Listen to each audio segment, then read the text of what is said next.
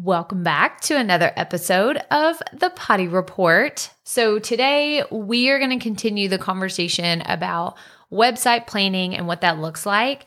And we talked yesterday about the homepage and why it was important. And today I want to tell you about the About page. I want to tell you about the About page, right? It sounds kind of silly, but this is typically like there's been so much research done. And actually, uh, in the next episode, I'm going to share with you some of my Google Analytics as to why these pages are so important to make sure we get these right.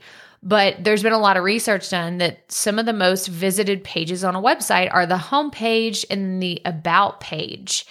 And so I wanted to redo mine. I've actually gotten a few compliments on, you know, like the person that helped me with some of the copywriting. She told me that the about page was already really good. Like it told a really good story about who I am and how I can help people, but there was definitely ways that we can beef it up. And to me, because I, I mean, once I created an about page, it's just out there. I don't go back and look at it. So I hadn't even looked. Y'all, this is so sad. I shouldn't even admit this.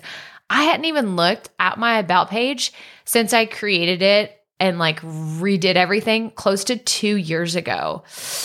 That's bad. I shouldn't say that out loud, should I? So, like, when I go there now, seeing all the growth that I've had, all the different kinds of success. And like, I haven't talked about any of those things. And I've learned so much about copywriting and how other people are able to showcase what they do for other people in a way that makes them say, Oh my gosh, like I would love to work with that person.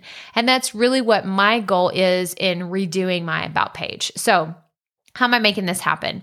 I've done a lot of research. I actually found an awesome YouTube video that was all about the about page on a website and it was by Ashlyn Writes and she is a conversion copywriter and she just had this fantastic framework that has helped me a lot. I also refer to Donald Miller and Marie Forleo. Like these are my go-to copywriting website design people simply because they help you say what you need to say that's going to get people to take action. And so I just wanted to share all this with you to let you know I'm not just doing this in a vacuum where I'm just like, oh, you know, I guess I'll throw something up there. There was a lot of thought put into this.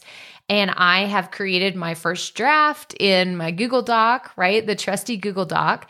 And I'm going to keep reiterating. And y'all, I wrote, this is really funny. So, headlines this is something I learned from Marie Forleo, whether it's a headline for a podcast episode, an email title, or whatever, a post, whatever it is that you're creating, headlines really matter. And so I have written, I think it I settled on 20 or 25 different headlines. So maybe I'll have to take a vote and see which one y'all think is the best. But I am taking this seriously. I am not just like schlepping things together and hoping that it works. I've gotten to the point where it's like just throwing stuff out there isn't good enough for me, right? It's me with the expectations. No one else has told me, oh my gosh, your website sucks. You need to make it better. It's me growing and leveling up. And I'm so happy to share this journey with you. But that's all I have for you today. So, in the next episode, we're going to talk about some other ways and the things that I have considered for the other pages on my site and why they should be important to you too. So, remember, keep it fresh, keep it fun, and just keep going.